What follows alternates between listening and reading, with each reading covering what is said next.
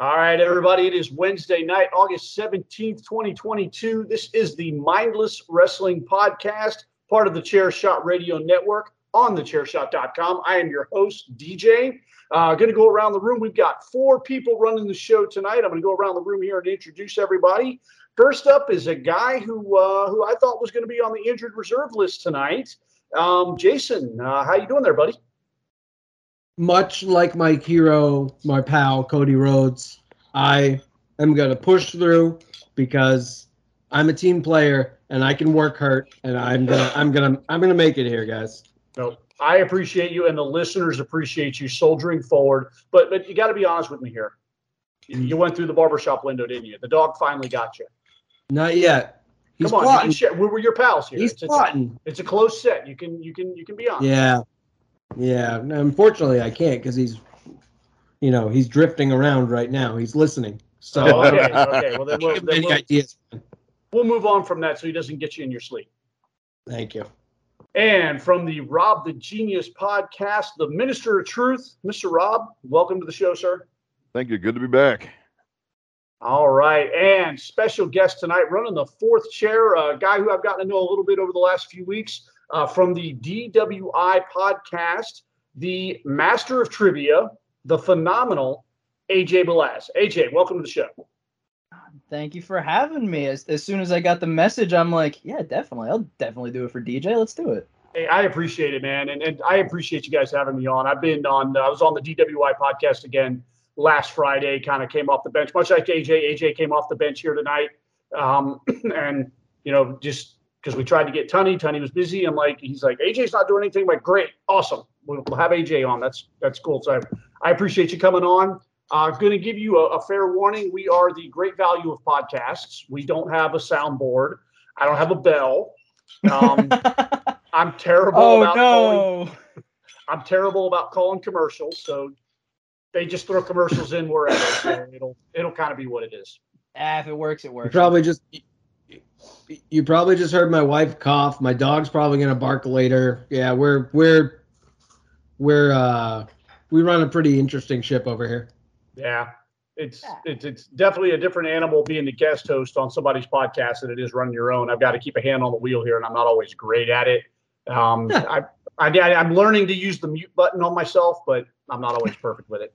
Well, you're you're better at running the ship than me and Jason are. That's for sure. Yeah, that's for sure. Yeah. okay. I was about to say, DJ, this was before you. You know, I actually had a podcast on Chairshot before where I was the host and Tunney was on it, and pooh, there was a reason why I stock up on liquor. That's awesome. That's, I, I like being the host, but it's it's a, definitely a break uh, being a guest host because if I go on there and I screw up, Tony can just kick me off. Um, instead, he, he, can, he can just t- he can just kick me off here. I'm kind of this this is my show. You know, I I mean I say my show because I started it, but it's become our show, and but it's it's definitely a different animal. I think maybe I run a little bit. I grip the wheel a little tighter when I'm in charge. Whereas, you know, when I'm on when I'm on DWI or anything else, I'm like, you know what, fuck it. It's whatever happens, happens. Well, you need to do that because you have a you know one guy over here who likes to ramble because he thinks he's smarter than everybody, right? I mean, you And, and I never know when Jason's going to become unhinged about something, and I have a feeling Jason's going to become unhinged about something tonight. He's gonna break out the Dean Ambrose on something from from a little preview that we had here. yeah, we, Hey. we had a little pre-show huddle, and Jason was already getting started. I'm like, save it for the show, brother. he's about to gig himself and you know, Wait for the bell. Wait for the bell. Anyway, uh, tonight we're going to start off a little bit here talking about uh, Monday Night Raw. Uh, we don't often do like a show review for Monday or, or for uh, Raw or SmackDown, mainly because I rarely get a chance to catch them in real time. I don't have cable. I catch everything on Hulu. And uh, last night was the first night I was able to sit down and watch an episode of Raw within 24 hours of it happening. And just as important, if not more important, Rob was there live Monday night. And uh, we're going to let Rob kind of give us a little boots on the ground perspective before we get into talking about the show itself. Okay, so yeah, so I got there. I got there just when they were starting to do the stuff for main event, and just you know, Shelton Benjamin is a very large human being, and you, I mean, he looks kind of big on TV, but when you when you see him up close and personal, it's like, damn, that guy's huge. and so he um he beat Tozawa in the first match on main event, and second match they had uh, Street Profits and Alpha Academy. So if if if you don't you know if you don't regularly watch main event or you only occasionally maybe check out main event, um, I'd say, you know, it, I mean it's not like a match of the year or anything, but I mean if if like if you're bored and you you know, feel like watching a match or something, that match is definitely you know about eight to ten minutes worth your time. And Montez. Side, side note on that, real quick. Did you did you see the heavy breathing about the Street Profits being on main event? Oh no, because you know, because I don't have Twitter on my phone, so um, so I didn't see it. And I mean, I was a bit, I was, I mean, I was a little bit surprised, but at the same time, um, it's not that big of a deal. It's one week. Uh, Literally, these guys just spent a month in a major, you know, program with the Usos. I think it's okay for them to show up on main event once in a while. Well, And- and, and also, not for nothing, but since basically quarantine and things have got kind of rolling again, main event's been quietly like really friggin' good. yeah, I mean, Like there, they- there are T yeah, there- Bar and Ali have had that series, and like they've had Ricochet had a little tour on there where he beat like four people, and they were all awesome matches. Um, yeah, You know, the- r- main event is not like the the you know I don't know whatever it is the the prison or the thing that it kind of used to be.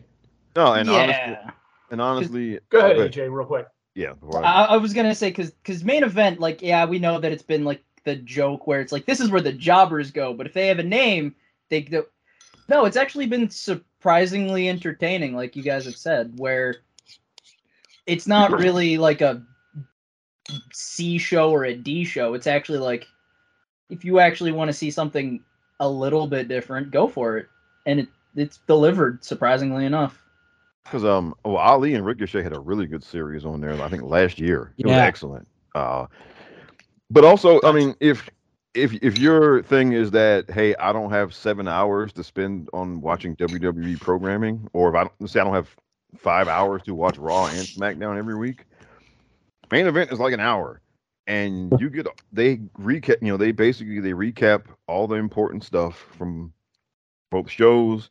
They show match highlights from both shows. Sometimes they might even show like the full match, you know, you know, a full match from one or the, the other show. So you can get you can get all the information you need from the past week, and they have a couple of matches they throw in there. You know that, and so if you're cons- if you're one of those people where it's like, hey, I, I don't have five hours to watch all that stuff. I mean, main event is a perfectly good way to keep abreast of everything, and then I'd recommend it to be honest with you. Uh, so they had this match on there, and yeah, because like you're saying, like um, they did a program with the Usos, and then each of the past two weeks, you know, Montez and then Angelo both wrestled Seth Rollins. Okay, and basically they didn't. My guess is that right now they don't have a storyline, you know, for the immediate future, or probably at least for the next couple of weeks, they may not have a storyline working but they're people that you know the crowd likes to see. So why not? I mean, you know, they came out there. Um, you know, they had on, you know, they had, you know, because you know, you know, every, wherever they go now, they have they will have, you know, they have their trunks and all that are like the color scheme of one of the local teams. They had the burgundy and gold of the Washington Commanders on this time. Um, oh, Montez is another dude that that is big. It's bigger than you think, especially when you see him in person. And that's before he, um, you know, started to, um, you know, the Ica Pro, even right. But, Right, right, yeah. but but now, um, now definitely, right. So, quick, quick side note, because I wanted to ask AJ a question. Do you? I talked. We talked a little bit about my SmackDown experience a few weeks ago, and I was like, it was weird with the TV production end of it and being at like a TV show versus like a house show. What do you have? I'm assuming you've been to live shows, yes, like the TV tapings. I I have never been to a television taping. Okay, I've only been to I went to Battleground. I don't remember when it was. It was Kevin Owens and AJ Styles had their United States Championship match, and the main event was uh when Jinder Mahal was the WWE champion. Oh, the Yeah. Punjabi prison match. Let me tell you, that was it was awful to watch because thank God we had the like the giant monitor above us where it was like we can't see a damn thing of this fucking match. I like I I have to break my neck to watch this because the bamboo is that thick. Yeah. Yeah. But it was it was still a fun time to be around. You know, they showed a couple of promos from backstage on the Titans and everything else, but Yeah. yet to be at a TV taping, even though I really want to, not gonna lie. Yeah, that SmackDown was the first, uh, aside from like a Superstars taping like 20 some odd years ago, the SmackDown I went to a few weeks ago was my first live TV taping of a of a Raw of, of a WWE event. I went to a Nitro about 20 something years ago, but there, there's definitely a different feel between a house show and a TV taping. And I was just curious to get your thoughts on that if you had been to one and what you preferred, you know, if you preferred one versus the other. Yeah, sadly, I've not been at a television taping. I've been to the only quote unquote television taping that I've been to was for MLW. They're because they record things like months ahead of time and then do the main event, which is supposed to be that day Yeah. for like their pay per view, which was awesome. I'm not gonna lie, that was amazing. There was very little downtime. There might have been like an intermission for about 15 minutes to set up a match or something, but it, I I have no complaints on that. But I haven't been on a, like a large scale like AEW or. WWE. Okay. All right. Rob, go on. I'm sorry. I didn't mean to cut you off. Oh, no worries, man. No worries. So um, that was main event, and like uh, Jason was saying a few weeks ago, like the speed with which those guys get out there and change out the mats and everything is just remarkable to see live. I mean, they, because I mean they were down to like, you know, three minutes, two minutes before eight o'clock. And they got out there and they got the main event thing, mat off the, you know, the apron off of there, and they put the raw apron up, and they, I mean, those guys were moving, man. And then so, you know, um, eight o'clock, you know, things kick off. And I was down, I was on the lower section right behind the ringside seats. You had great seats. You were directly Dude. across from the hard cam. Yeah, you you that that view was awesome. Um, Oh, did you brace yourself for the pyro Oh, yeah. this time? Yes, I did. Because um AJ, because a few um a few years ago, uh, me and my son went to Extreme Rules at the old Baltimore Arena, and we had seats that were kind of on the same level, and we were right near the Titantron. But I had forgotten, you know, there was a pay per view, and so at, when that thing began, just the the pyro just went boom, Yep. and yeah, and you know, and, and then just like startled the hell out of me. But this time I was ready, you know, so I, you know, I covered my ears a little bit and all that. But um, That's good at least. yeah, look, if, if you're going to sit, if you're going to sit in the lower section and sit near the Titantron, you, yeah, you you better, you know, remember at what point in the show, you know, somebody's the, the pyro is going to go off, or you need to remember who gets pyro, like you know what kind, you know, um, because otherwise, yeah, they're going to get you. but um, from there, I mean, it, it was it was a really good show to take in in the building. I've been to episodes of Raw where things drag. Now, there are always slow points with Raw because it's a three hour show. Um, I mean, you, you could be the best episode of Raw ever, and if it, it's a three hour show, there's still going to be some points where things are moving a little slow or whatever. Um, this one was one of the better ones on that front. And one thing that was really good, the part where um where Dexter Lumis came in over the barricade. Um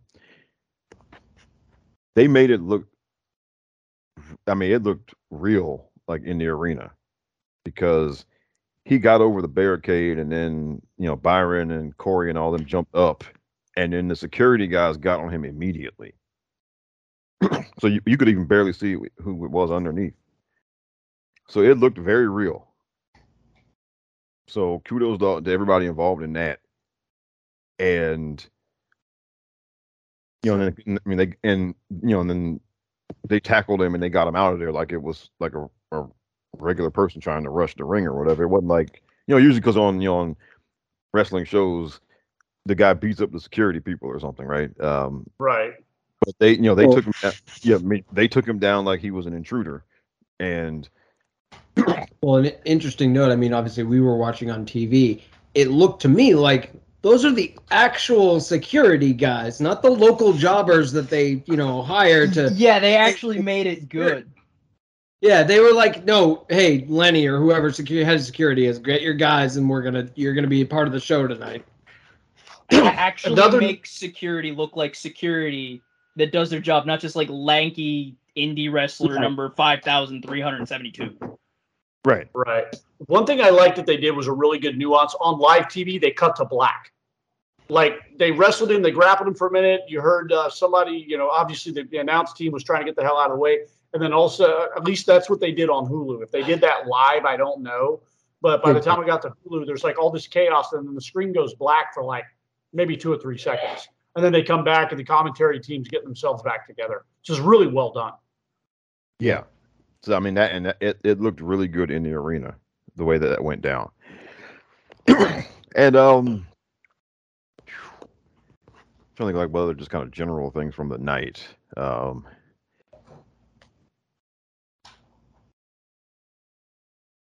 so the commercial breaks were not as like know because sometimes during those commercial breaks it's pretty egregious. The wrestlers will come out there to their music and they'll just be standing there for five minutes.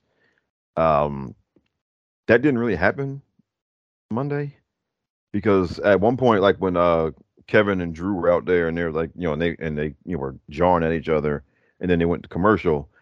During the break, they were like circling around and still yapping at each other, and the referee was kind of you know getting in between them and all of that. Yeah. So that was You know, good. Drew, we know Drew has a lot to say, Oh yeah. so But, um, Calm your calm your tits. We're gonna get Yeah. to that. We're, we're we're gonna gonna get to Drew soon, all right? We're gonna get to Drew soon.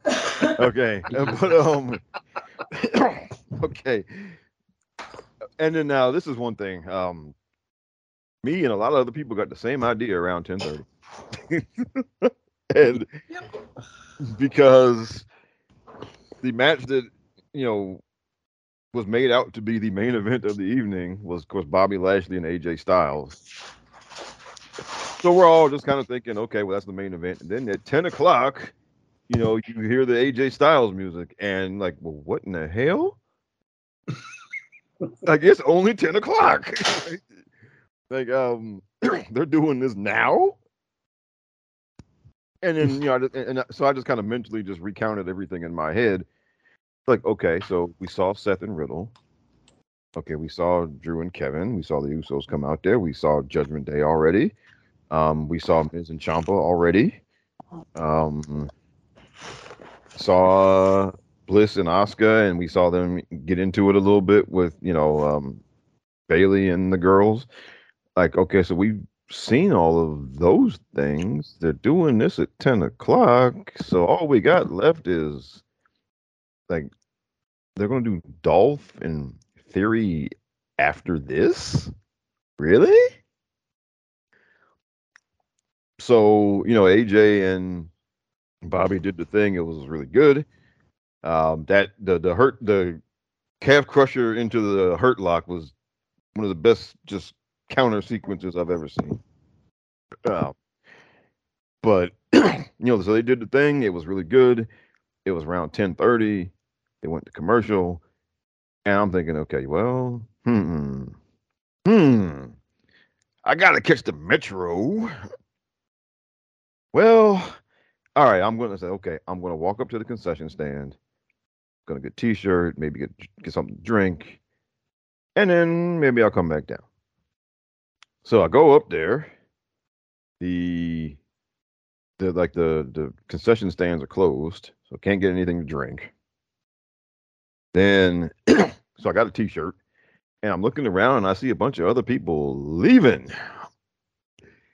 And then I look, you know, I looked at like, well, it's 10:30.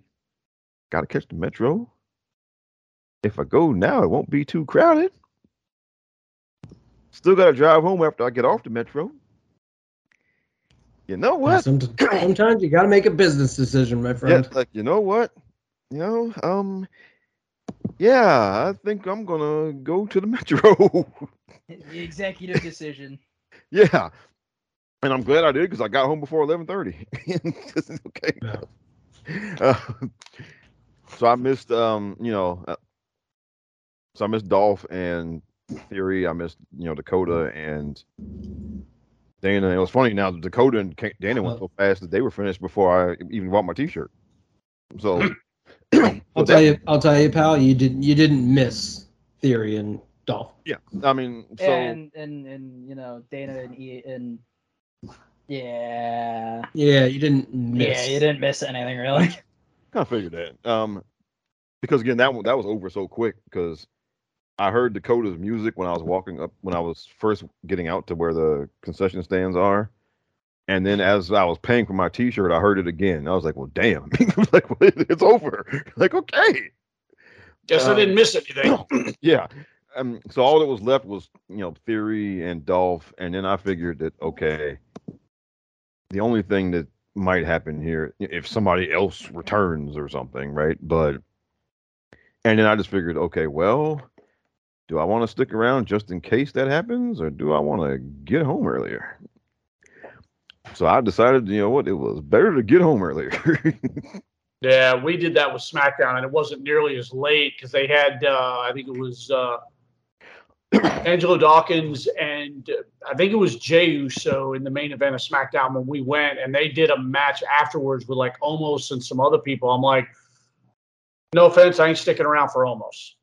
Oh You yeah, know, it's yeah. we we hauled ass. We were probably one of the first hundred people to get out of there. We were like, I looked at her. She's like, she had just had my daughter was with me. She just had this long look on her face. I'm like, you ready to go? She's like, I'm ready to go. So as, as soon as we realized, because the Usos and everybody were still in the ring, and I looked at her and she's like, yeah, it's time. I'm like, all right, let's get the hell out of here. So we beat the crew, and you know, we, but I, I don't think I missed anything because the Omos thing wasn't even televised. Okay. Yeah, because so if they had some, if, if there was some dark match main event after Raw went off the air, I have no idea what it was. and and look, look, you're better dad than I am because when I when I took my son to the holiday tour, um, he was looking at me like, okay, time to go, and I said, one more match, son, then we'll go. Oh no, she was doing that to me somewhere around the nine o'clock to nine fifteen. She's starting to get that look, and she's starting to look around, and she's looking at me. Hey, she's like, Hey, "Dad, I'm how long gonna- does this I'm go?" gonna I'm like. Say goodbye your credit card rewards. Greedy corporate mega stores, led by Walmart and Target, are pushing for a law in Congress to take away your hard earned cash back and travel points to line their pockets. The Durbin Marshall credit card bill would enact harmful credit card routing mandates that would end credit card rewards as we know it. If you love your credit card rewards, tell your lawmakers hands off my rewards. Tell them to oppose the Durbin Marshall credit card bill. Sorry, I'm gonna guess. By the way, Rob. Rob, I'm gonna guess that you there was probably a legacy kid involved in the that match that you wanted to stick around for. And poor Miles had to, you know. Um, well, why, why you got to feed him into the uh, into the into the nightly routine? Or you just Well, hey, I'm early? I- I'm just saying because it could have been one of two people that he would have been like, "All right, son, we got to stick around." well, so um, you either got to well, acknowledge the tribal chief or bow to the queen. Well, it, well, the, the tribal chief was not there that night, so yes, we did. Yes, he did have to stay for one more match. Who called it? Nailed it. Nailed it one. Boy, boy, do my co-hosts know each other or what? So yeah, Yep. so No. so we, we One more anyway, match, son. yeah. But anyway, anyway, but um, no, but Raw was fun Monday night, and we can get to some of the more details as we you know as we talk about things Yeah. later. But it was a good time. Um, it was first time my first time going to Raw since 2019. Yeah. Yeah. Um, but it was it was, it was good. It was a good time. Before So- the sickness. Quick question, AJ. You said you watched on uh, Hulu as well, I or did you watch watched- live? I watched live here and there, but if I missed something, I just went back to the highlights. Okay, because something I'm curious about. This has always irritated me, and I don't. I think I understand, but I never really completely understood. When we still had the network, a live episode of Raw or SmackDown would take like five or six weeks to air. And yeah, that, that was always irritating. And I understand they've got a, a window for ratings because there's like a seven day window for ratings. But I would figure after a week or so, you should be able to get the next episode up. And sometimes I like to watch the whole episode. I, you know, Hulu's nice if you want to just kind of burn through it in an hour and a half. But I feel like there are certain things that you know you miss if you like the, Monday night, they cut out Dakota Kai and Dana Brooke, which apparently wasn't wasn't anything to miss. And then they cut out um, the Miz and Ciampa match with uh, Ali and who was the other guy? Cedric. Cedric. Cedric, yeah. Cedric, that's right. And by all accounts, it was a really good match and it had an awesome finish. So, one, I think it's a good problem to have when you're looking at a three hour show and you're having a hard time. Like, okay, we've got all this good content. What's a what's a match that we can cut that people aren't going to maybe quote unquote miss too much? Does it? Are you AJ? Are you cool with the Hulu thing, or would you rather watch it in its entirety? I'm fine with the Hulu thing because there are some matches like like we alluded to before with Dana and Dakota where it was like, all right, well they're not going to make Bayley's group look weak, and Dana Brooke is unfortunate. Well, I can't say unfortunately, but she is the jobber of the women's division, so she we kind of knew that was going to be like a two minute, maybe less match. So I'm I'm perfectly fine with that. It cuts time. It cuts a lot of things because we all know the the famous line of everything that comes to professional wrestling is piss break. Hmm. Some somebody's got to be the hot dog match, as they say. Yeah. and um on that note, like okay, because the, the the tag team match was it was a very good match. At the same time, you know, if if, if you missed it, you know, I'm not going to tell you in December like, hey man, you need to go watch that tag team match from August. Right. Well, I guess the only thing that I look at is you've got Ciampa, who's in the middle of a major, at least a major mid card push. And Yeah. then you've got Dakota, who is part of one of their bigger storylines. I'd, I'd hate to be the guy who makes the decision to cut that because obviously you want to put both of those many both of those people in front of as many eyes as possible. And I'd imagine, at least from a replay standpoint, standpoint, Hulu's a big market for that. Yeah. Now in this case, now Miz and Ciampa came out during Bobby and AJ. Right. So they did get some screen time. And then also, um, you know, Bayley and Dakota and EO had a little kind of dust up with Bianca and Asuka and Alexa after Asuka and Alexa's, Alexa's match. So they, I mean, they did get some camera time on Right. the thing, even though the matches got cut. And that that very well may have factored into the decision. You know, Yeah. Well, so okay, we saw these guys on TV enough. That, that's possible. You know, that's that's actually a really good point that I didn't consider. So speaking of ripping the band-aid off, let's let's get right into uh, let, us feed into Jason here. Uh, I'm going to start off. Our boss Greg DeMarco, uh, uh, this is probably Monday night, posted something with the beginning of Drew McIntyre's promo. He comes out with the cheap pop of you know Baltimore. Let me hear DC. Let me hear you make some noise. And he just thought it was absolutely cringeworthy. And I got to agree with him. And when he started doing the promo with Kevin Owens, I, for my money, I thought Kevin Owens was owning it. Like Kevin just broke into it and went into. I'm like, holy crap, he is totally just up Drew McIntyre's. Now, now Drew recovered it to his credit. Um, I thought the second half of Drew's promo was a hell of a lot better than his first. But yeah, it, it's an interesting note that he's, and it's not even like the Foley cheap pop because at least the Foley cheap pop was intentional. This really sounded forced, and I, I, I think he did the same thing on SmackDown with which wherever he was. Whoever's in charge of him doing that, they need to tell him to stop because the cheap pop isn't working. Yeah, I mean, he tried he tried it with the tribal queef thing a couple of years ago, or a couple of weeks ago, excuse me. A couple of years ago, And yeah, no, What the I'm, hell, I'm, dude? COVID time. I'm just I'm just in a daze because that just happened. like because of Greg like Greg's Greg's right. Like I look at this fan base and I go, you cannot sit there with the Drew McIntyre experience, and I want to say at the very top of the co- of everything, I think Drew is fine.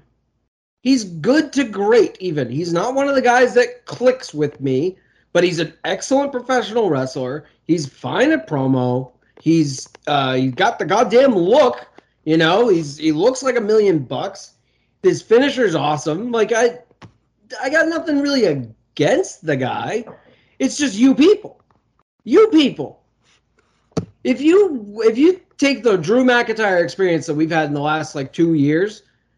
If you're a wrestle, a longtime wrestling fan and you booed Roman Reigns in 2015, 16, or but you're cheering for this dude, I don't know what to tell you because it's the same goddamn thing. He comes out with the like. I'm just sitting there. I'm like, just be a little looser. Just be yourself. Like he's clearly being fed some of these shit lines. Like I as soon as he said tribal queef, I just went that that would be suffering succotash on the internet if if CM Punk told you told you guys that that Drew was a bad dude or something. That would be that would be suffering succotash all over again. Oh no, Jason But said nobody CM. Punk in front of DJ. Uh oh. Oh yeah, he, he's going to try and get me. Oh no no no no! I, Oh, you missed. if the, you a missed the Jason CM Punk rant about a month ago. Yeah, I I still need to put that one on the YouTube channel. I haven't even cut that one out yet. AJ, if there's a certified CM Punk hater on this podcast, it's this guy. So, um, Well, that all sp- three of us. All three of us, to be honest. Yeah. Me, yeah, exactly. Guilty. me, me, me too. Don't feel bad. Me too. But anyway, I think Yeah, that's Drew- unanimous across the board with uh, at least everybody that I've interacted with as part of the Chairshot Network. It seems to be a recurring theme. No, but Drew is doing. He's doing great. Like, but why? Why couldn't we do this for Roman Reigns? Like, he doesn't even get pops that much. Yeah, he got booed on Monday because he's in the ring with the prize fighter Kevin Owens. Anybody, almost anybody's gonna get booed when oh shit, the prize fighter's coming back. All right, I'm just gonna. re- he- he remember didn't- his- well, I don't know how it sounded on TV, but he didn't really get. I wouldn't really say he got booed. Owens got a lot of cheering. Yeah, Yeah, but it- but Owens got cheered more than he did. Yes, um, but but he didn't get booed. Kevin Owens trying to be a heel at this point is a waste of everyone's time. For Yeah, real. Yeah. yeah, and it it is. Um, but it's what it's his best character though. It, Well, it is, but yeah, go ahead, AJ. I'm sorry. the, the thing that you need to do with Kevin Owens is make him the anti-hero. You don't need to make him a heel or a face. Just be like, fuck you, I do what I want. He's the closest thing to a 1999 2000 Stone Cold Steve Austin as we're going to get. Yeah. To mm, which Right. e- even even Kevin, well, back when he used his actual name, Kevin Steen, in ROH, he was like, "Yeah, I did this move, I did this move," and even Stone Cold told him, "Can you talk? I don't care what you do in the ring. If you can talk and you can rope the fans in, that's all I give a shit about." Well, and that's what I was. I was just watching. Interesting you bring that up. Um, I was watching the Sami Zayn on the Broken Skull sessions, and that was something that he talked about. He had the when they were in NXT, uh, him and Neville, and he came down and cut a promo on Neville, and like the Undertaker. It's actually a really funny story if you haven't seen it. He said the Undertaker was actually there, and he was in Gorilla, and he basically made the comment. He's like, "Wow, those guys just sold some fucking tickets." And it was all based on a promo. I mean, the, the the the matchup itself might gain the interest, but the promo is what puts asses in the seats. and um, Yeah, and I don't want to sound like I'm dumping on the dude. It's just more of the experience, the experience. Because again, his promo was really good when he got that fire going. He's like, "I'm a two-time world champion. You know, I got fired. I came back. I worked my ass off. And blah blah blah. All facts, by the way. I'm not taking a damn thing away from that dude's resume. He beat Brock Lesnar in like four minutes with zero help, with zero asterisks, with zero everything. Um, I don't even think Roman can't even say that about any of his Brock victories, including the SummerSlam one because Braun was there. So, yeah, man, I just don't get it. It's the same. It's the same. Like, hey, he's the hero. He has corny lines. He's I don't know.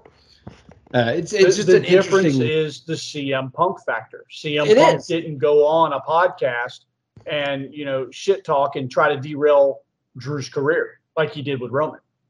Right. Meanwhile, I mean, if you're watching the show at all, you know, they make the main character look strong. Like I know that's kind of a that but they've been doing the exact same thing with him. He beat Brock Lesnar in 2 minutes. He beat this guy, he beat that guy, he won the Rumble, he did this, he did that. Like he's stacking up all these accomplishments and endorsements and whatnot and It's the same goddamn thing. It's the main character of the show that Vince McMahon decided is the main character of the show. Now, that might change in a couple of years or, or in the near future or something like that because obviously Vince McMahon is no longer in charge. But yeah, it's just an oddball experience to, to, to if you because everyone's doing what I wanted them to do for Roman. All right, dude. Like if you don't want to, because I feel like he's gotten some tepid rea- reactions generally. Um, you know, people will cheer and pop when he comes out, but it's not the full throated craziness. And I'm like, cool. If you want to do that and just sit on your fucking hands, great. Let me enjoy my guy. If you're a, and if you're a Drew McIntyre fan, God bless you. This is the best experience you're gonna get, man, because your guy's just kicking ass and taking names, and he's probably gonna be the one to beat Roman if Cody doesn't have some sort of Wolverine healing factor, which he might. Um, yeah, man, I just don't get it. It's a it's it's the CM Punk factor. That's it. He just didn't CM Punk didn't tell you that hey, you should hate this guy. AJ, what are your thoughts on Drew? Does he do it for you, or are you just kind of going along with going along for the ride like Jason is? I I have always liked Drew, but I understand where Jason's coming from, where it's you know the whole it's repetitive, it's forced. The thing is, I also feel bad for Drew, and I actually talked about this with my brother Andrew. Actually, um, is every time that Drew McIntyre is on top of the world is the lowest point of wrestling for that company that he's a part of. When he was in TNA as the world champion, it was the lowest point of TNA. No one really watched TNA. No one really cared for TNA. People thought TNA already died. And then WWE, everyone's on quarantine. No one's allowed in the ring.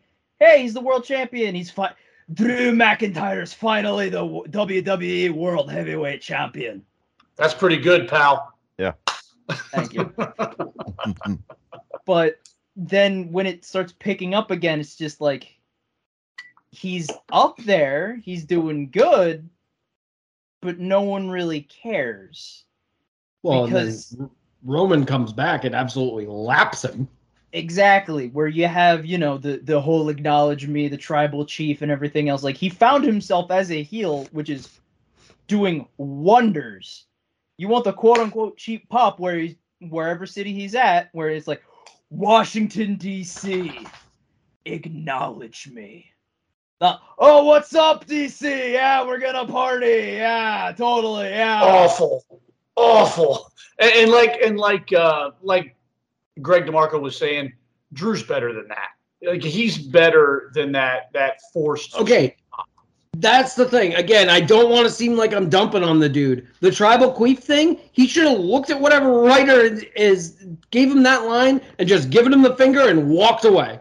Yeah, I'm not saying, that. and he should have the cachet to be able to to uh, He and he veto absolutely should. Yes, he you know, should. to, to veto that.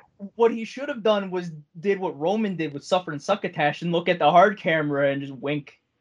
Or just like kind of shrug like I said the damn line. This is garbage. This is garbage. You know it. I know it. Break the fourth wall and let's move on. Dean even Dean even talks about it in his fucking book. He's like, "You're not saying that, are you?" He's like, "I guess, guess I kind of have to."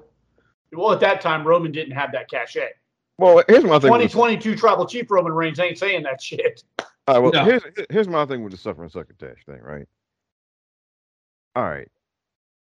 If it wasn't for wrestling Twitter, no one would give a shit. And Okay. that is fact. And it's kind of like look, the camera cuts. If they Uh, hadn't, if somebody hadn't made a big deal about the camera cuts on wrestling Twitter, nobody would give a shit about the camera cuts. because listen, I I watched the episode. He said suffering succotash, and not even I did not remember that he ever said that. I I had Twitter remembers. Yes, but I I had because I saw people on Twitter saying I suffering succotash. I was like, but when did he say that? um, like when did I like when did that happen? And you know, of course, and then people will explain it to you, and then like like and then and this is this is my usual reaction to a lot of things. Like, y'all are mad about that? Really? two words in a, a in a promo from a, a couple of months ago. Y'all are mad about that. And then on top of that, and this is one of my little pet peeves, because whenever somebody says, "I don't have a problem with them, I just have a problem with the booking," they're full of shit. Okay. Yep. No, oh, you know- that's the worst take do, of all no, time. no. Do you know why? Do you know why they're full of shit? Because they say that and then they immediately dump all over the person. They okay. They will tell you, you know, fifteen things wrong. Like they will say, "Well, I, didn't- I didn't really have a problem with John Cena. I didn't like the booking." Then they'll name like fifteen things they hate about John Cena. And these are the people that you can tell have never had a real job because show of hands around the room. If your boss has told you to do some shit and you looked at that and said, "Well, that sucks," but they're paying the bills, so I got to go ahead and do the thing And then you know, and then so people said, people said that about John Cena, right? Oh, I don't have a problem with him. I just have a problem with the way he's booked. And but then and then they and then, and then they say ten things bad about John Cena right after that. So yes, you do have a problem with John Cena. Okay. You know what's amazing is And- the John Cena hate. And I don't mean to take a side road here. I went to an indie show. A lady friend of mine was dating an indie wrestler here, probably about we're going back about four or five years ago, and he put on a show locally, and uh, they invited me to show up, and I, you know, they let me tool around in the ring a little bit, take some bumps and stuff like that. I took my daughter with me, and you know, she filmed a couple of matches. But we were hanging out there, and before the show, we were watching. Oh, here he goes, he's refilling. AJ's refilling. Oh yeah. so we're we're out there just watching them set up the ring, and some of the guys are going through their spots and you know just talking. Some of the workers are out there, and we're just kind of doing our thing. And there was a kid running the merch table, and he had a um. I can't believe I'm even going to utter this name on my podcast or our podcast, but he had a Will Ospreay shirt on. Ugh. Yeah, yeah, I know, dude. It's like I, I got to take a sip of my drink just to wash the taste out of my mouth. And the- and he was an abused child. So one of the workers looked at him and he's like, Ah, glad to see you have a real wrestler's shirt on and not that John Cena shit this time. And and I, I'm looking around and like suddenly like my respect level for this entire show like dropped down into the basement. And and not that I'm gonna sit here and like defend John Cena, but as a worker, if you can't at least look at John Cena and appreciate what that guy did in the ring, I got nothing for you. And they do the same thing. A lot of people did the same thing with Roman Reigns. You know, it's it's the same type of parallel. Yeah, and so people Also, say, "Well, also for those people who I just hate the booking. I just hate the booking. All right, dude, Mr. Independent Wrestler who working at this, you know, Elks Lodge or wherever you were, DJ. It was in Uh, a well- Harley Davidson parking lot, buddy. There I you don't know go. if that's Oh, better or worse. right." that's it's Dude, it, it, it was it was the outlaw mud show of outlaw mud shows. Hey, Mr. Independent Wrestler, you know, who's been slumming it on the road, you know, for two years or however long you've been doing this. Hi, would you like to come to WWE and be a fucking superhero? What wrestler is going to turn down that booking? What wrestler is going to be like, them. hey, you Let, know, let me, let me tell you something. As, as a former independent wrestler, they'll tell you on social media and on podcasts, I'd never go work for WWE. Bullshit. Every single one of them, if they got the opportunity and they got the call, because they all line up when they do the tryouts. oh yeah. Yeah. Free free publicity. My name goes out there. Uh, people know what my face is. I I don't care if I have to wear a cape, a unitard. uh, uh, eh. just being a, a job guy on an episode of Raw or an episode of SmackDown increases your value on the indies. But and every what one of them knows it. They had James Ellsworth as an entire storyline for AJ Styles because he jobbed out to freaking Braun Strowman one month. Yep. Right. Oh look, we can, or even look every, like almost like, anytime Brock beat, up- beat beats up a bunch of guys, those guys are out there posting on Twitter like later on that night. Like, look, this is where he got me right here. He gave me the F five right here. I wish Brock Lesnar would F5 me. I'd go back into wrestling tomorrow if they told me that's what my job was going to be. I mean, it without fail, those guys are always posting on Twitter like later on that night. See, look, look, I, I put my hand on Brock right here. I almost had him. Or this is where he threw me over the top rope. Look at this. I mean, so those guys are just happy as hell just to be in there and get on TV for a couple of seconds. But Right. And you're seriously, you can look me in the eye and tell me that Roman Reigns or John Cena or whoever, or Goldberg or whoever, should have walked in the office and gone, gone, hey boss, you know what? I should probably lose a little more. Right. And Exactly. you know, so they they say that about you know they were saying that about John Cena. Oh, I don't I don't mind him. It's just I don't like the booking. And then and then again, then they insult John Cena for like a whole you know Right. they say ten bad things about John Cena, and they do the same thing about Roman Reigns. You know, well I don't I don't well I don't mind Roman. I just don't like the booking. And then of course, there's one other wrestler that they do that about. I won't mention her you know right now. Oh, okay. Yep. Mo- But, moving you know. on from that. Moving on. We've already had the, the queen just had her time The- on her. the- Oh Okay. boy. Okay, but anyway, anyway. all in all, though, man, I thought the match, the the match with Drew and Kevin Owens was freaking awesome. Like Oh. I love watching two big dudes beat the hell out of each other. Oh, it was. Oh, it was. And it was. cool. It was awesome in the building too. I mean, I mean, yeah. And for that to be just basically an unannounced, impromptu thing. Um, well, because first when Kevin first came out there, everybody was like, "Oh, we're doing this, okay." And you know, then they did the promo thing, and and then I thought, well, they're, they're not going to have an actual match here. Something, you know, Jimmy and Jay are going to come out here, they're going to beat them up or whatever. But then they had an actual match, and then well, Jimmy and Jay, of course, did come out there eventually but not before they had an actual match and they went through all the different things. And have they ever had a match in? WWE? That I'm aware of, no. Yeah, and, that, and that's the other thing. Is like, well, well, you know, because they haven't fought each other as far as we know. And so for that to be just like an impromptu match, basically, um, that I mean, yeah, everybody was like, "Oh, this is the greatest thing ever," and I mean, it, again, it was excellent.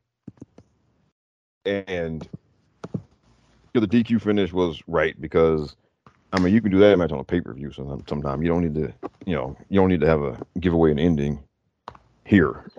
Right. Right. But leaves you wanting more. Like Right. now, I want to see these guys go again. Yeah. All right. It was an awesome. It was an awesome match, though. It was. Yeah. It was. I I'm very much excited for the Kevin Owens, the prize fighter, returning. Um, so it seems like uh, uh, Papa Papa H is uh, doing doing so his boys a solid, a couple of solids. Yeah. I We'll mean, wrap around Triple to H- Triple H again in a minute because I do want to get everybody's opinions on something. But I, I want to go around the room here real quick. We've talked a little bit about Judgment Day here, and it seemed like for a while Judgment Day was turning into Retribution 2.0. It seems like maybe they're starting to course correct a little bit. Um, Rob, live, how was the the actual genuine live reaction to um to Judgment Day? Was it was it like a real pop or did we It get the, the, the, the much maligned canned audience on TV? It was it was okay. Um Okay. and then now they they started they did the what to I think to Damian Priest a little bit when They did. talking. Yeah. Um well, because look, I've been saying this for a while. Look, the, the what makes all the judge when the Judgment Day stuff really hits, it's always something with Edge involved. Okay. Um, and I'm talking, you know, because like I pointed, I've mentioned that before with like the traffic numbers and all of that stuff. Um, them by them, them without Edge involved in some kind of type of way is usually different than when he's not when it's just them. Yeah. Now, this now they've been you know the stuff with Rey and Dominik has been a bit of a you know that's been a little better because well because Rey is somebody you can get a reaction for beating the crap out of. Um, basically. I think people are enjoying watching them beat up Dom. I mean, I know I am. So I, I I think people are just enjoying Rhea beating up Dom. Let's be Yeah. honest here. Okay, Yeah, yeah, but- there's that. But um, but basically, it's it still comes down to basically is Edge involved or is not. I mean, whether Edge is fighting them or Edge was with them, the stuff that really hits for them is stuff that involves him some kind of way. Yeah. Um, when it's just them without him, it doesn't hit the same. It doesn't hit, and it doesn't hit the same in the building. Um, but I mean, it's not something I would say they got to. I wouldn't tell them to pull the plug on it, but Right. I would be very if I'd be very surprised if this time next year they haven't gone their separate ways. Um, yeah, I just, I just, I don't think this is going to be a, you know, they'll get through this thing with Edge, and then maybe they'll do some more stuff, Um, they'll get to next year, and you know, and look, I don't think they'll have they may you know they may not have like some type of violent breakup or anything, but you know, I I could see it just kind of quietly wound down next year or sometime maybe. Um, Okay. and and well, just dep- and also I guess depends on what happens with the draft. I mean, because I mean, we'll put it if if they're really if they're really just like gonna pull the plug on it, then you just draft them to different shows. I mean, right? I mean, Yeah. that would be a quick that would be a that would be a very easy way if they if they do just if they have decided like okay we're going to get through this as fast as we can then yeah you just draft members of different shows but if that does not happen then my guess is that you know it go you know they they'll continue they'll finish the thing with edge they'll go on a little bit longer and then they'll just kind of quietly maybe end up doing different things next year or sometime it i'd be surprised if it again I'd be surprised if at this point next year they're still together and they're still a thing. Okay. Jason, is Judgment Day Yes. hitting for you yet, or are you still? uh Is this still Retribution oh? 2.0? Uh, mm, I don't know, man. Because when Rey ambushed him and like start, I mean, uh, yeah, they they got they got Rey and they beat the hell out of him and whatnot. But still, like, and I know Rey is a legend, so I got a little gun shy when they first when Rey first jumped into the ring and like drop kicked them both and then started beating them up. I was like, we're doing this again. They're just friggin' goons, but then they got him and they hit him with the chair spot, which I don't know how Finn doesn't shatter his ankles doing that, by the way. Yeah. Um, but but yeah, they're they're they're definitely losing steam is the uh, the the choice of words I would use. Okay. AJ, do you think it's salvageable? It could be salvageable if they maybe put a title on one of them. I don't know what, but yeah, at this point they're kind of falling flat on their face. Maybe Edge reveals, "Ha, I was working with them all along," but that's played out. So I don't I really don't know how you can revive or restore any credibility that this has.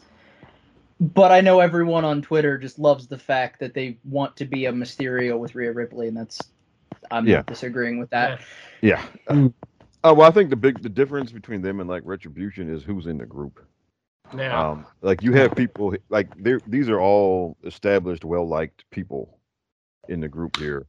Yeah, Whereas in Retribution, you had, I mean, like we all love Ali, but you had, but even before they got to him being revealed in the group, I mean, they had like Shane Thorne, who nobody cares about, and um, you know, Dijak, that's your boy Jason, and I like him a lot too, but he wasn't really that.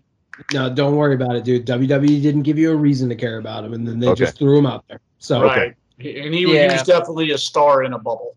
Yeah, and then even you know for sure. Mia Yim, I mean, she debuted under the damn mask on the main roster, so they didn't give you anything from her either. Yeah. Um, and you know, she's one of my favorites, and I, I that pissed me off to no end. But with Retribution, they stuck a bunch of people that the main roster audience largely didn't know or didn't care about.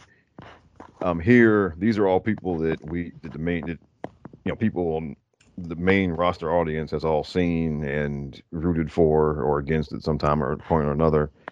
And that's I think that's what's keeping it afloat.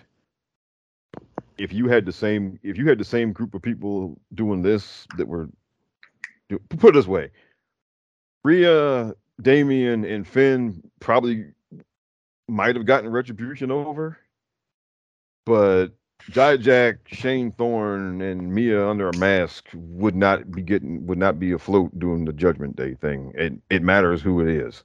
Yeah.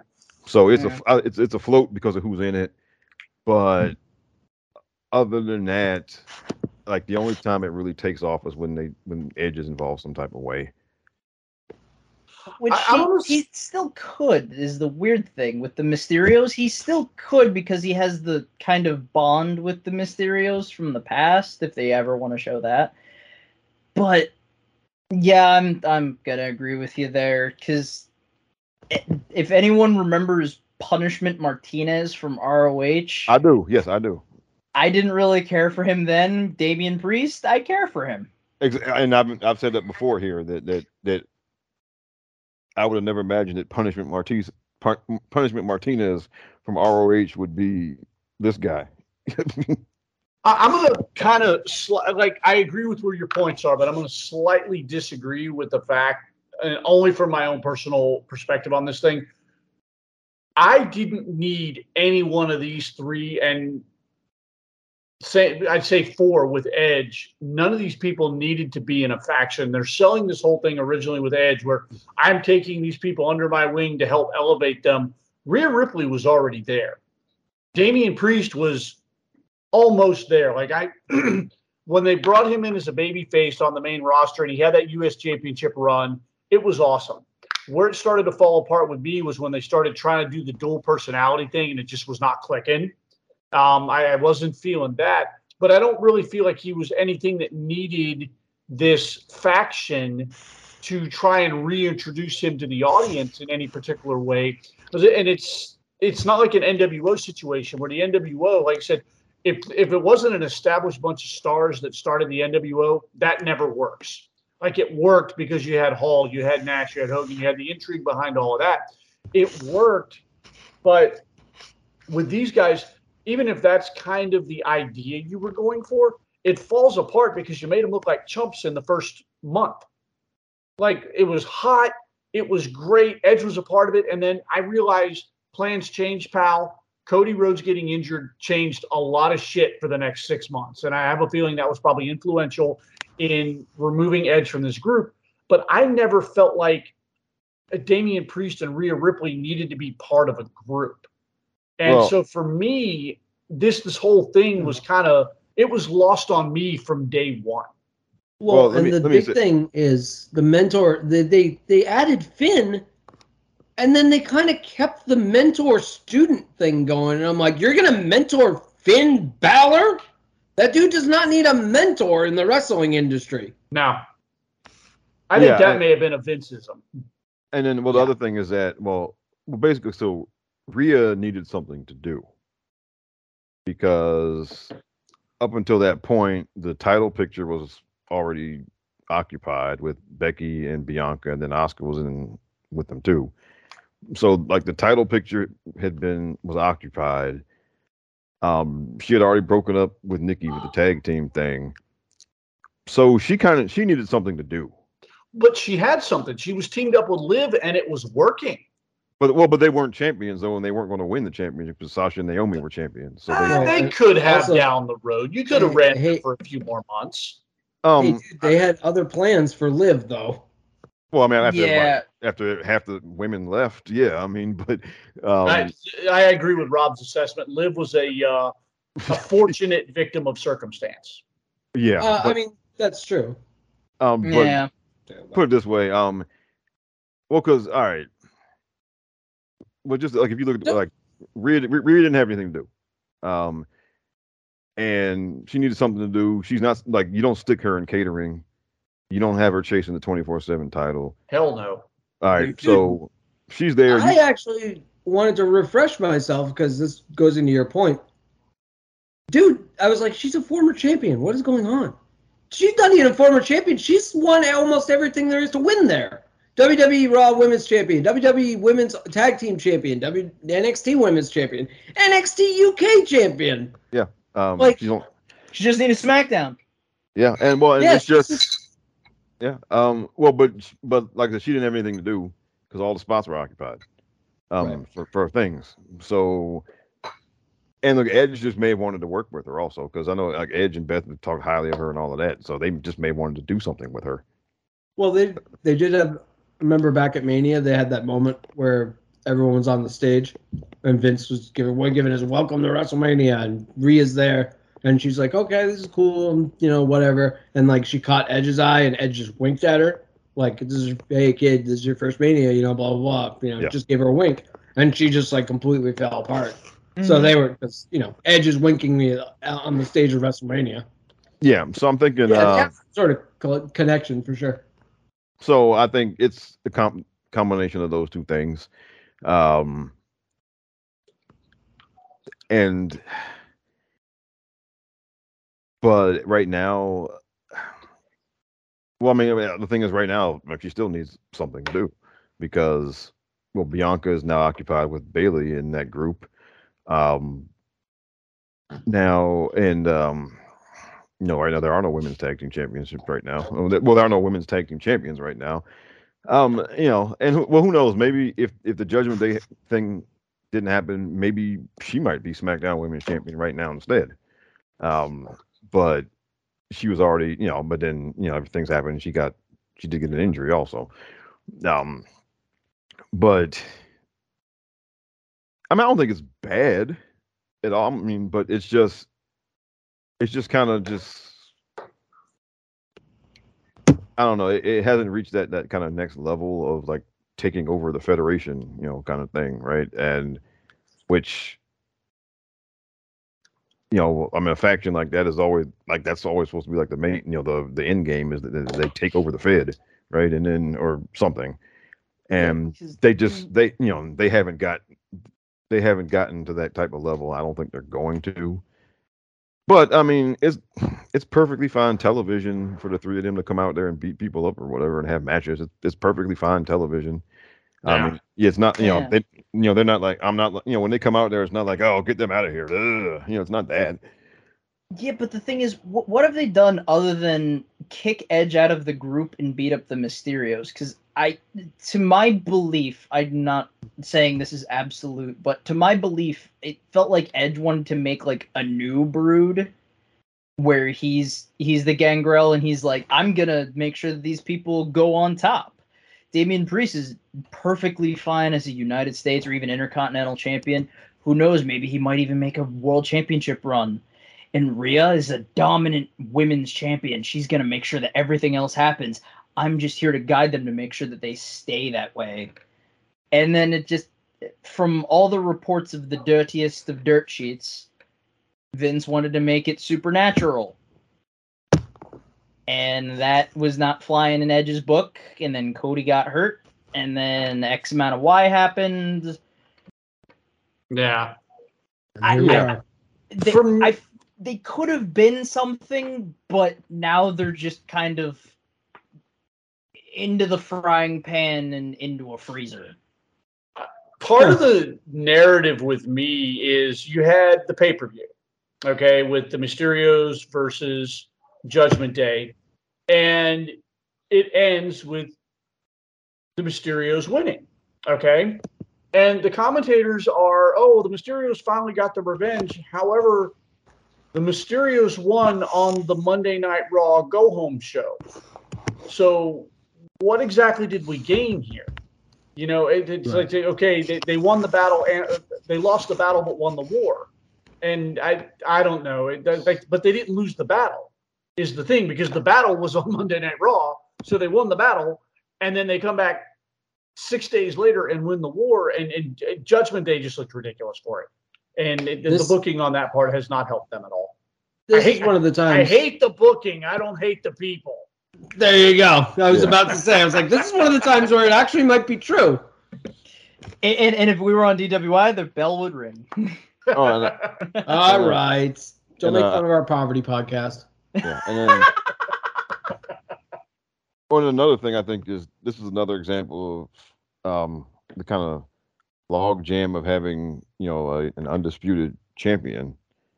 Like if the world title was you know free to be won or lost on Monday Night Raw, then you have something there for Finn or Damian to, you know, you could have them win that or go after it even and then the kind of threat of them the, the threat of them taking over Monday Night Raw is more serious if one of them could actually get towards the world title. Right. But that's kind of off the basically that's off the board right now. So until you know, and, and again, like having you know, like look, me and Jason both love that Roman Reigns is the undisputed champion, but having like the world title tied up like that basically eliminates the ultimate prize for people on Raw, which in turn puts, puts they have messed up royally. When Rob and I are fantasy booking ways to get the WWE Championship off of Roman, Rob and I are fantasy booking Roman Reigns losing a championship, and we're dead serious about it. Like you've you've gone so far into like, hey, you you this was a terrible decision. Well, I because well, I've said this on Twitter that the, the whole two belts thing is good for the one. It's good for the pose at the end of the match where the person is holding up two belts, and then the very next show, you know, what the hell are we doing? okay, Whole- There's a whole lot of now what. Yeah, and exactly. I mean, it's it's great for the visual. They're holding up the two belts. They're walking to the back. They got the two belts up in the air. I mean, it's it's a great visual. And then the next night or the next show on TV, it's like, okay, well, now what do we do? And and so you either you know you do like Roman has been just defending both of them at the same time, and then you know with Becky, she like the one pay per view she had to dis- defend. She had to defend both of them in separate matches, and she lost the second one. She lost the second one. Um, Well, Seth, Seth You're do that. really trying to get that dig in there, aren't you?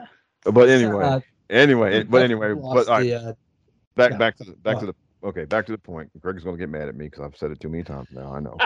um, so all right, Greg, I won't I won't mention it anymore. Okay, Greg. But all right, but the two belts thing is it's it's it makes for a great visual when they're walking when it's when it's the end of WrestleMania and they're walking up the aisle holding the two belts, right? And you know Daniel Bryan, same thing. He you know in, in WrestleMania 30, he's got the two belts doing the yes thing. All right, it's great for it is it is a great visual. It makes for a great picture. Um, same thing with Jimmy and Jay. It, Jimmy and Jay look great walking out there with the red and the blue belt. You know, each of them having it, but ultimately it gums up the works. Um, so, and I think Judgment Day is kind of one of those kind of kind of a more indirect victim of that because they're the faction that's supposed to be taking over the show, but there's no pathway for them to get to the what's supposed to be the ultimate prize on the show, right? Because like with, with the NWO, you know, it's we're here to take over, and a month or two later, Hogan wins the world championship, and that's the big symbol that yes, we have taken over. Um, and this has happened in you know territories all over the place. I mean, like the Freebirds and the UWF, you know, they showed up, and then Terry Gordy wins the first UWF championship, and that's the big symbol that okay, these guys are running the territory here. You know, Adam Cole, the Undisputed Era, right? I mean, that was the you know when when when he finally got the NXT title, and then it was you know four guys, four belts. That was the you know getting the big prize was the symbol that yeah they've taken over. Or even look with Mandy and Toxic Attraction, right? I mean, you know, she won the women's title, right? Uh, if the women's title was being held by somebody on a, some you know historic run and and she had no shot at winning it, then Toxic Attraction taking over NXT is not a thing, right? Right. Um, so for them to even have a shot at taking over the show, somebody there has to at least be in a serious program for like the world title, right? And but but that's off the table, so that kind of hinders the faction from the beginning, right? And in, I- Also, I Yeah. think they're also very, very lucky that Roman Reigns is such a un- lovely and beloved character because if the unthinkable happens on in September over in the UK, that show is gonna get it is gonna get to be a slog real fast all the way to the Rumble. If Drew McIntyre is holding those two belts all hostage, whoo boy, I'm hoping something changes before then, and it, either Drew's not going to win or uh, something. But I feel like the, the the factions that are supposed to be taking over and just end up not is is a kind of a leftover Vince McMahon trope when you think of because he never wants to commit to his guys losing. And you, I, I go back to like the the uh, WCW takeover part of the reason the WCW takeover failed was because one, they didn't have any other than Booker T. There were very few money making bankable stars that they actually got. All the big names they didn't get under contract, but they came in and almost immediately WCW's team is losing. Like they're losing to The Rock, they're losing to Stone Cold, they're losing Yeah. to Triple H, and you automatically kill any momentum these guys have.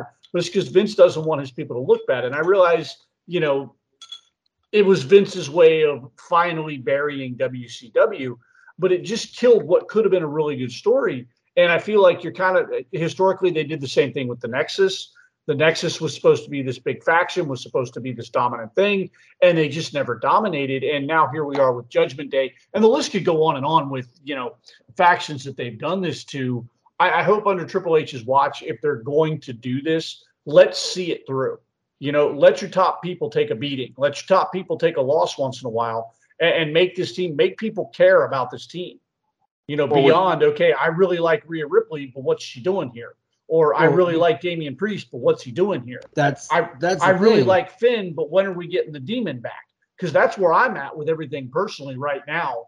Mm. With, yeah, you know the with this faction is you know okay I I'm trying to like it, but I like them all individually better. But even even when Yeah. Edge was even when Edge was the leader, right? Edge is Hall of Famer, et cetera, et cetera. If he's leading a faction, he should be going after the world title. Yes, Yeah. So they they so he creates the faction, and he's not going after the world title. And so that kind of kind of blunted their direction from the beginning, because Mr. Hall of Famer, what are you forming this faction for? Right? I mean, I mean, Because it I, ma- I like them. Well, oh, and c- because look, it makes perfect sense. I'm forming this faction because Roman has Jimmy and Jay, so I need two guys and a girl who can beat up guys. You know, I need people behind me, right? Because Roman's got Jimmy and Jay, my people now, and now I can go get them. Particularly since he tried to get him by himself and, and didn't work. and Right. they were on opposite shows. Right, they but- already lose that that opportunity. Right, but but now just I'm forming this faction. I'm Edge. I'm the Hall of Famer. I'm forming this faction, and we're gonna wrestle, and we're gonna beat a few people up. Yeah, you know, I mean, and and that's that's that's all it is. And so there was no big lofty goal, you know, to start with, other than just you know, well, I'm going to give these promos. We're going to beat people up we're going to have matches and i mean that's and that's and it just so happens that this faction is full of people that we all like Yeah, and that's why it's not a total failure but i mean because otherwise i mean if you're going to do the faction thing the leader has to win the world title or the leader has to already be the world champion like with when the four horsemen came together right i mean right. they I mean they all had belts already, and it was just well shit. We're all really awesome dudes. We all got belts.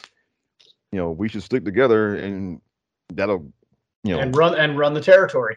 right. I mean, if Yeah, and then and then I mean, and then the NWO, Hogan was the top guy in the company to start with, Wha- so you didn't need, you know, I mean, so them forming the faction, yes, they can take over immediately because the the top guy is already there, right? Um, well, the timeline is a little fuzzy for me, but didn't you know the Shield get outed as Punk's dudes, and then Yes. become U.S. Yes. champion and tag team champion? right. Yep. right, and then Well, So they we- came out and so- attacked The Rock in, in his Well- match with with Punk. Yeah, exactly. So they they served their purpose, and then as soon as it's like, okay, we don't have a a direction for you, well, just win some friggin' belts and and prance around and act like you're the best thing since sliced bread. Okay, Well, there you and- go. and now and now they were kind of because that was what 20, you know 2012 2013 um well because and it was yeah i mean it's a long It time was ago that long ago? Wow. Whew. Yeah, dude. I'm sitting. He just told me that. I'm like, holy shit, that has been almost ten years, hasn't it? but and That look, is i mean Tye Dillinger years ago. yeah but uh, do I want to make people feel old right now? good fire away But I was still in high school when that happened. dude oh, come on, Oh yeah, Jason. God, what get the- Officially, as of tonight, you're not the baby of the show anymore. uh, good grief I, am it. Thank you. 26 years old. uh, but but okay but in the shields case though but look who was in that group right you had the guy who was going to run the territory anyway roman reigns Mhm. and then another guy who's had a turn and you had two other guys who also had turns not necessarily running the territory but at the top so y- them kind of ascending as a faction was I mean it was because of who was in it, right? And because the, and also they came in at a time where the roster was about as thin as it could be. Well, it it serves a purpose because, like you were saying, super powerful, legendary dude starts to form a faction. It's probably because of win a belt. Well, this faction showed up, and they fulfilled their purpose because the purpose was actually Punk was forming the faction and he wanted backup. Well, Right. that purpose was now fulfilled. So what do we do now? Oh, I Yeah. know. We just win a bunch of belts. Right. And then but That's wrestling, Bubba. Right. So now this this Judgment Day thing, they're just, um, you know, you know, Priest and Balor could. Why are they not trying to be tag team champions? You know, or or something. Why? And then again, from the beginning, for for Edge, the leader, the Hall of Fame leader of the faction, the guy who came back at the Royal Rumble after nine years and all that stuff, guy who already tried to beat Roman Reigns the year before. For them to for him to form this group, and then it's just like, yeah, we're just here. I mean, that kind of I don't know, cut the legs off from under it before Yeah. it really got going well. And um well, because actually, now I'm gonna I'm gonna I'm gonna, I'm gonna quote quote Mr. Uh, James E. Cornette here for a minute here. Um, he was talking about managers, right? And uh, his point was there's no point in having a manager to to manage mid card or underneath people, right? The point of having a manager is to manage somebody to, you know, the world championship or main events or something because why on earth would you have a manager? Why would you why would you hire a manager if, if you're just going to be in the mid card, right? Um, so it's kind of the same thing here. You know, why do this? Um, if you're going, if you're just going to have matches and beat people up, why do this? Um, yeah, and, that makes sense. And that's kind of where we are here. And and that was you know, and of course. So I mean, it's nice seeing them together. They all they look they all look good together in the ring. I mean, right? I mean, Oh, they look spectacular. yeah, and and it's again, it's perfectly fine television. It's you know, um, but there's no real end game or end goal here for them, especially with no with you know with no world title there. There's no end game or end goal, um, and it's just you know, and yeah, it's just it, they're just kind of there, and again, that you know they're good looking people, they're nice to look at, and and all, and that's really kind of the saving grace to it. Probably, you know, more than you know, you know, more than anything is that I mean they're all good workers, and you know they're good looking people, and so it's fine when they come out there, but um, but yeah, there's no really lofty goal or anything, you know, I mean behind it. Yeah. So let's move on from Judgment Day. We spent probably a bit more time there than we should have. Want to move into uh, kind of Lashley and AJ Styles, and it's insane to me that these guys.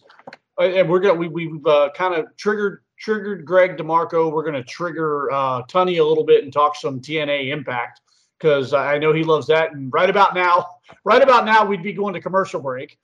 Um, Yep. Commercial break. If Tunney was here, he would just skip the subject in general. What are you talking about? He, he absolutely would skip Huh. to somebody else. All right, Rob, you're next. But um, did and and I during this time period, I was not watching TNA Impact or anything like that. Did AJ Styles and Lashley never lock horns? Apparently not. Did anybody? no, they have never. Apparently not. When when Bobby Lashley came into TNA it was around 2009 and he was like the boss and he was taking out the main stable of Kurt Angle, hmm. the main event Mafia. He never clashed horns with AJ. AJ was part of Fortune. All that happened when Bobby started getting more headway and AJ was the world champion on his second reign in TNA. AJ was leaving. Bobby was coming in. That's Wow. crazy that they never locked up. And for a couple guys that never locked up, they had a hell of a match Monday night. yeah. Like a hell of a good physical match. And you know, AJ Styles pushing was he 42 years old now, I think. Yeah. Um, just to be out there with a heavy hitter. And, you know, Lashley's older, but Lashley still, you know, Lashley's Lashley. The guy, the hitting the guy is like hitting a freaking concrete wall, and he's Yeah. twice the size of AJ Styles. For so for AJ to be out there running and bumping like he was for for Bobby Lashley was incredible. It was it was fun to watch Monday night. Oh yeah, and it, it was a lot of fun to see in the building too. And uh, and again, that that that transition, that counter from the calf crusher into the hurt lock was just outstanding. I mean, Yeah, if was you're gonna have a match with anyone ever that will look authentic and good, and I'm not just trying to say that because this is the man that actually brought me back into professional wrestling, but if you're gonna have a good match, AJ Styles is your guy. Oh wait, Yeah. CM Punk. CM Punk didn't bring you back into wrestling. I, thought I thought CM. I thought CM Punk brought everybody back into wrestling. He did. And- he made people love to watch wrestling again. They were, we're not ashamed to be wrestling fans anymore because CM Punk has made the fuck out of here. And CM like Punk that, I finished my drink. There you CM go, Punk man. saved wrestling. Everybody. Okay, and I'm the Pope. Oh, yeah. I mean, your eminence. I mean, So Ah. my only thing is like, why didn't they just swap that match to the main event and put Theory and Ziggy in that in that slot? Here's my Um, theory, and I told you guys this in the, in the Discord chat, and I'm sure I'll get corrected if I'm wrong. Um, there's a steep drop off in the third hour, and a marquee match like Bobby Lashley and AJ Styles, you want to get that in front of as many TV. This was booked for TV. Obviously, you know you're booking it for the live crowd too. This was booked for the TV crowd, and it was conveniently placed at the 10 o'clock hour to try and get as many viewers to spill over from because people aren't no even if it's AJ and and um Lashley, Rob had people leaving the building. People check out in the third hour, and you want to try and drag as many people from 10 o'clock into 11 o'clock hour as you can. I, I really think that was strategically placed there for a reason. And I'm not saying l- people weren't going to watch Ziggler and Theory, but obviously as many people weren't going to. I, I think that was strategically placed there. I guess my only my only thing with that is, is that they put the big moment in the last half hour plenty of times. Um, you know, I remember when Big E cashed in last year. It was in the, it was at the end of the show. Um, you know, there were other things, and there's another cash in happening at the end of the show. We don't want to talk about from last year, but um, but Oh, but they- why don't we talk about it, Rob? um, it's a sore subject with because because it was it was a travesty. But anyway, um, Moving on. Anyway, right, exactly. Because you don't don't get me started. Okay, but but they, I mean, they, they put you know when when Bobby beat Miz to become world champion, it was at the last part of the show last year, so they will do that. This is just to me, this is just weird. Um, because those of us who were leaving, we, we were leaving at ten thirty because Bobby and AJ were done. If if we had to stay to eleven to see the end of Bobby and AJ, I think we would have all done it. Um, Yeah. Yep. So this was just kind of to me, this was it was weird. It was a very weird. I mean, now you know what though. I mean, I'm in hindsight, I'm glad you did it because I got home at eleven thirty. I mean, so Naturally. right. So thank you, Hunter, for doing this as bizarre as it is. But um, yeah, it, um, and, and it's kind of another thing that um, kind of coming out of this. Uh, our, our our good friend, you know, Brian Alvarez, of all people, was, you know, lamenting the loss of the variety show. Um, you know, and was lamenting that they were, you know, they have well now they have they've had all these long matches for the last few weeks and having, you know, even good matches, having long matches for the sake of long matches. You know, uh, what's going on here? Um, Ask me again why I can't take those fucking clowns seriously. and They complain because there's not enough wrestling, and then they complain because there's wrestling. They're like, shut up. yeah, and uh, No news is good news. I don't know.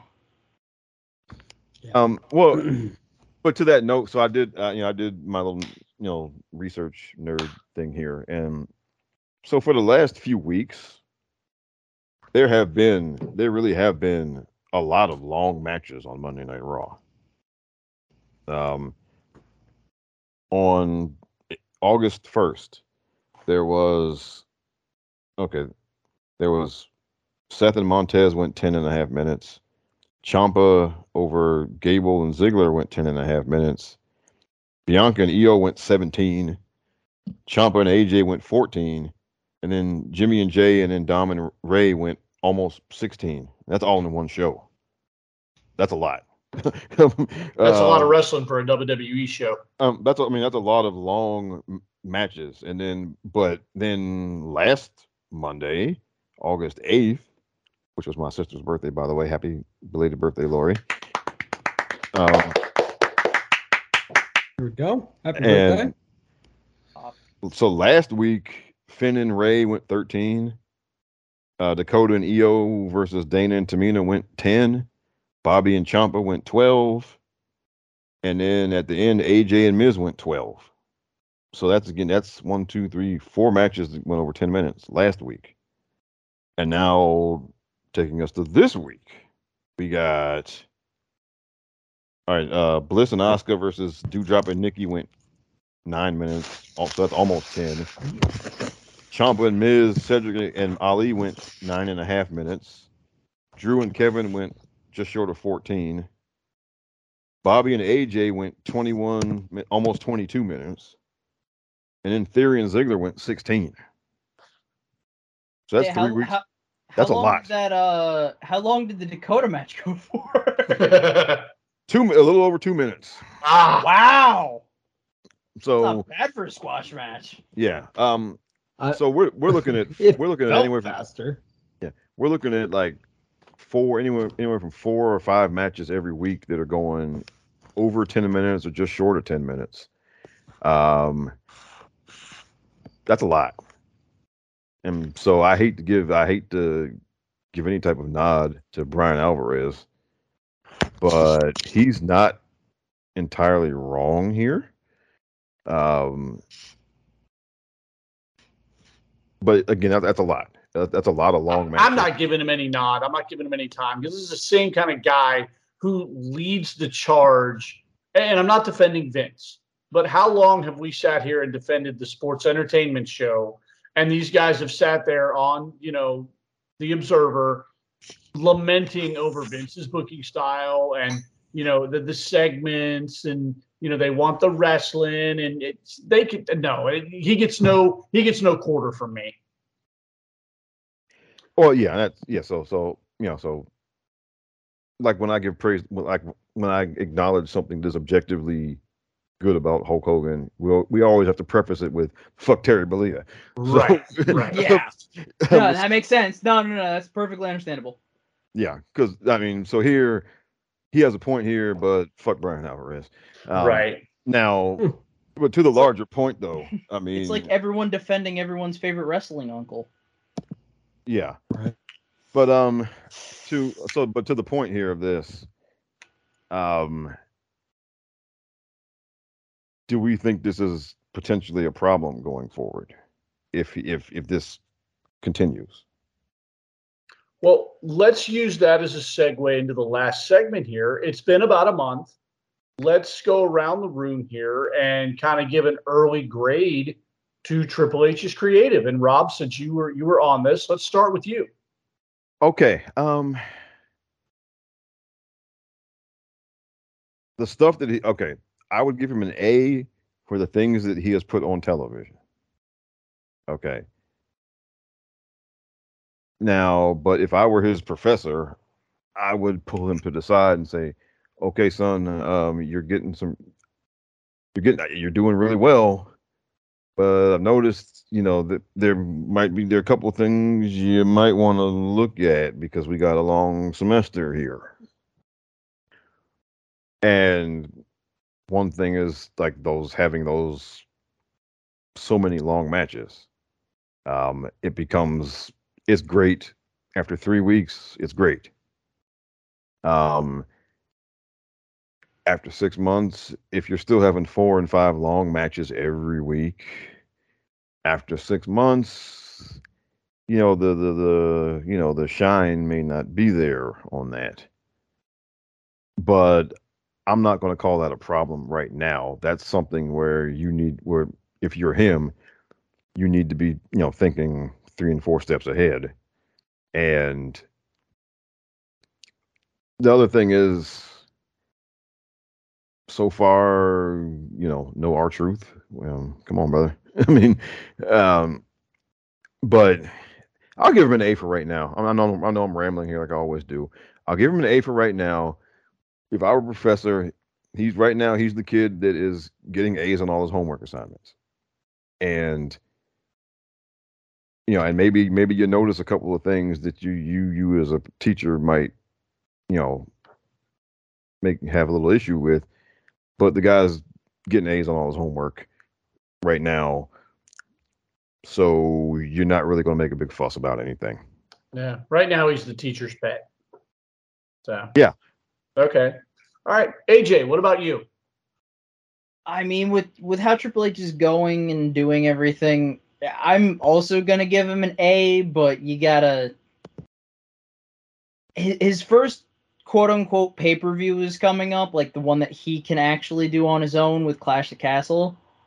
Let's see how he delivers that, and then I can give a proper semester grade if we were to say, you know, good old Dean Douglas, you know, with the franchise. But uh, for right now, I would also give him an A. He's bringing back all the people that was wrongfully fired in NXT or the main roster, and uh, who knows? Maybe we might see some more familiar faces come up. But for right now, he's got an A in my book. He's doing a great job. He's he's making it entertaining at least. So that's all I can ask for. In all honesty. Well, this is the other thing. I mean, uh, one more thing. Um, with the bringing people back, um, you you don't want to turn into the root beer show with Right. that, and, and Yeah. so you need to be mindful of that. Yeah. Okay. Jason, what about you? What do you give? What kind of grade do you give Triple H in his first four weeks? I'll give him a solid uh, A minus. It's a it if you.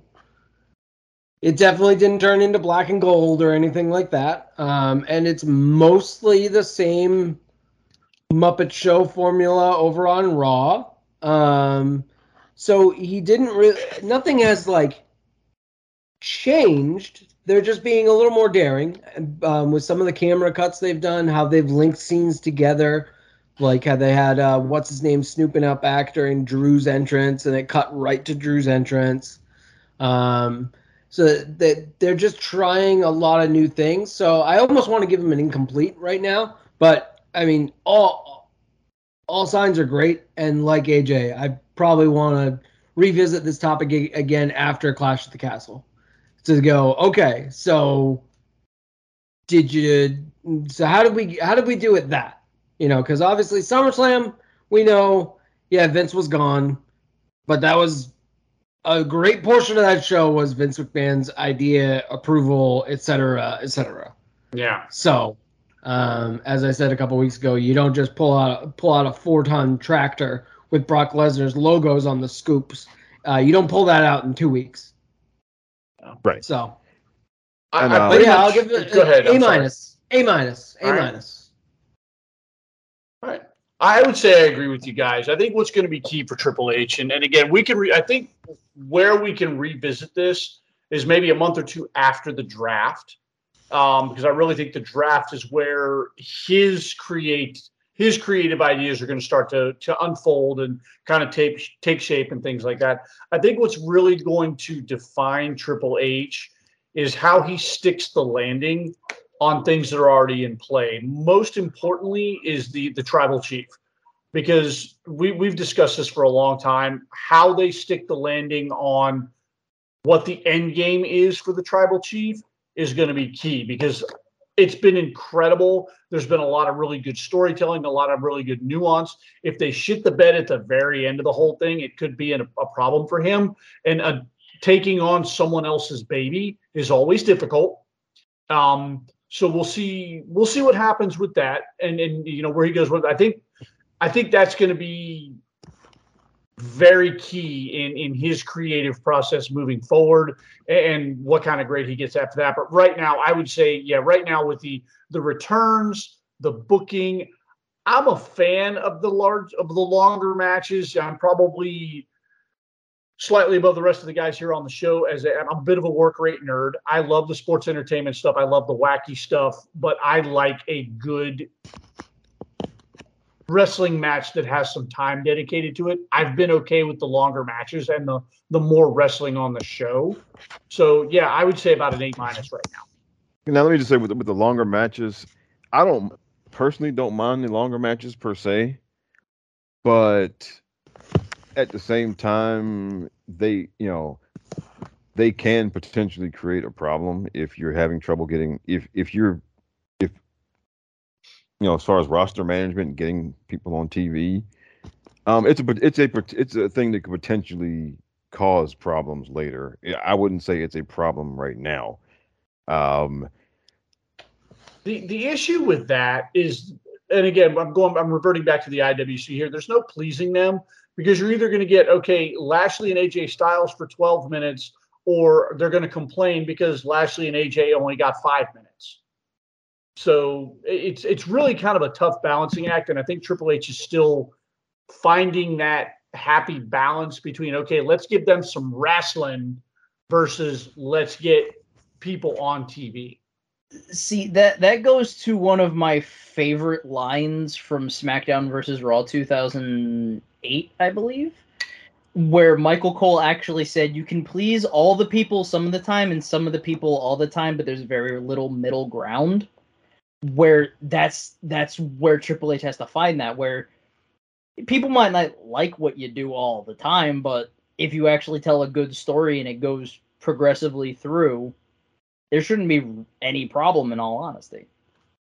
Right. I guess now I'm thinking of things like like Dolphin Theory went 16 minutes, right? Um did we really need to do that? Nope.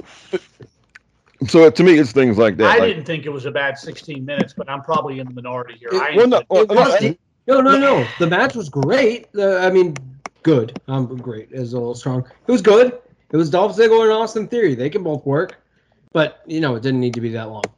well that's the thing like so Did we need that? No, but the No. other thing is how many times in the past, like when we first originated the Money in the Bank, did we have Edge lose but look impressive on like Monday Night Raws or SmackDowns and Right. everything else? I, I don't know if this is Triple H's doing or they're trying to do this again, but they're trying to make Theory look like he's good, but he's still an underdog. When will he cash in Money in the Bank? Okay. All right. Well, before we call the go home spot here, anybody got any last words? Any last thoughts? Um, Raw was fun. Um, and now, well, there's there's there's only one return that, that really matters. All right, we're moving on. Jason, any Anyway. thoughts?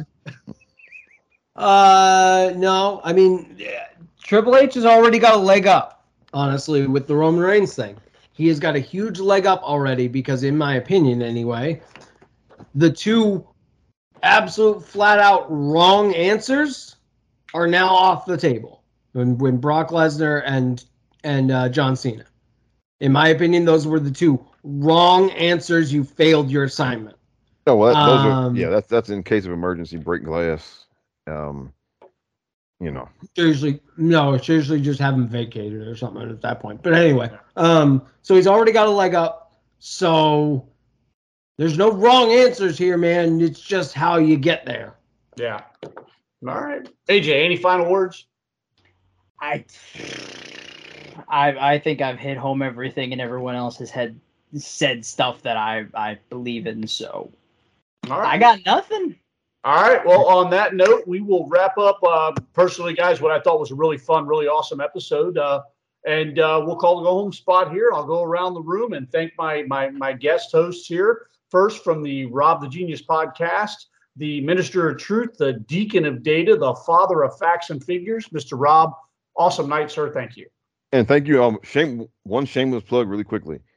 Uh, I went on with uh, Duke. Duke loves wrestling. Uh, we talked about the AEW TV stuff. We talked a good while about that. That should be up tomorrow. Okay. Yeah. Yeah. Duke's always a good listen. Uh, that's Duke. Duke loves wrestling, right? Yes. Yeah, Duke loves wrestling. And a man who is bound to determine one day to go through a barbershop window, Jason, Bucky's tag team partner. Sir, thank you.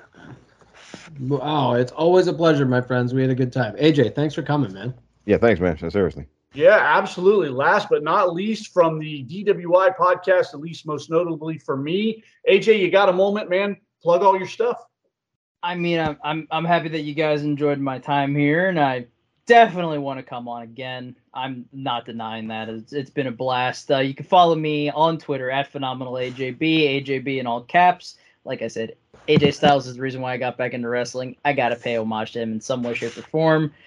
And DJ, like you said, with the boss Greg DeMarco, I gotta kind of plug the chairshot.com where you can find podcasts and reviews, even my own reviews and opinions that you can find on there as well, along with prowrestlingtees.com forward slash the Chairshot. You can find a bunch of Chairshot merch.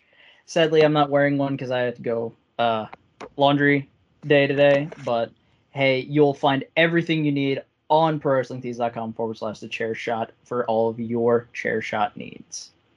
Hey, uh, DJ, not for nothing, but uh, he does that really, really well. You might take some pointers. Uh, yeah, he's he's a good pitch man for that kind of thing. I've got one catchphrase, and I'm about to hit you with it. You can call it pro wrestling, you can call it sports entertainment, you can call it whatever you want, but call it in the ring. This is the Mindless Wrestling Podcast. I am your host, DJ. I want to thank all of you for tuning in again this week, and we'll be back next week. And we're out.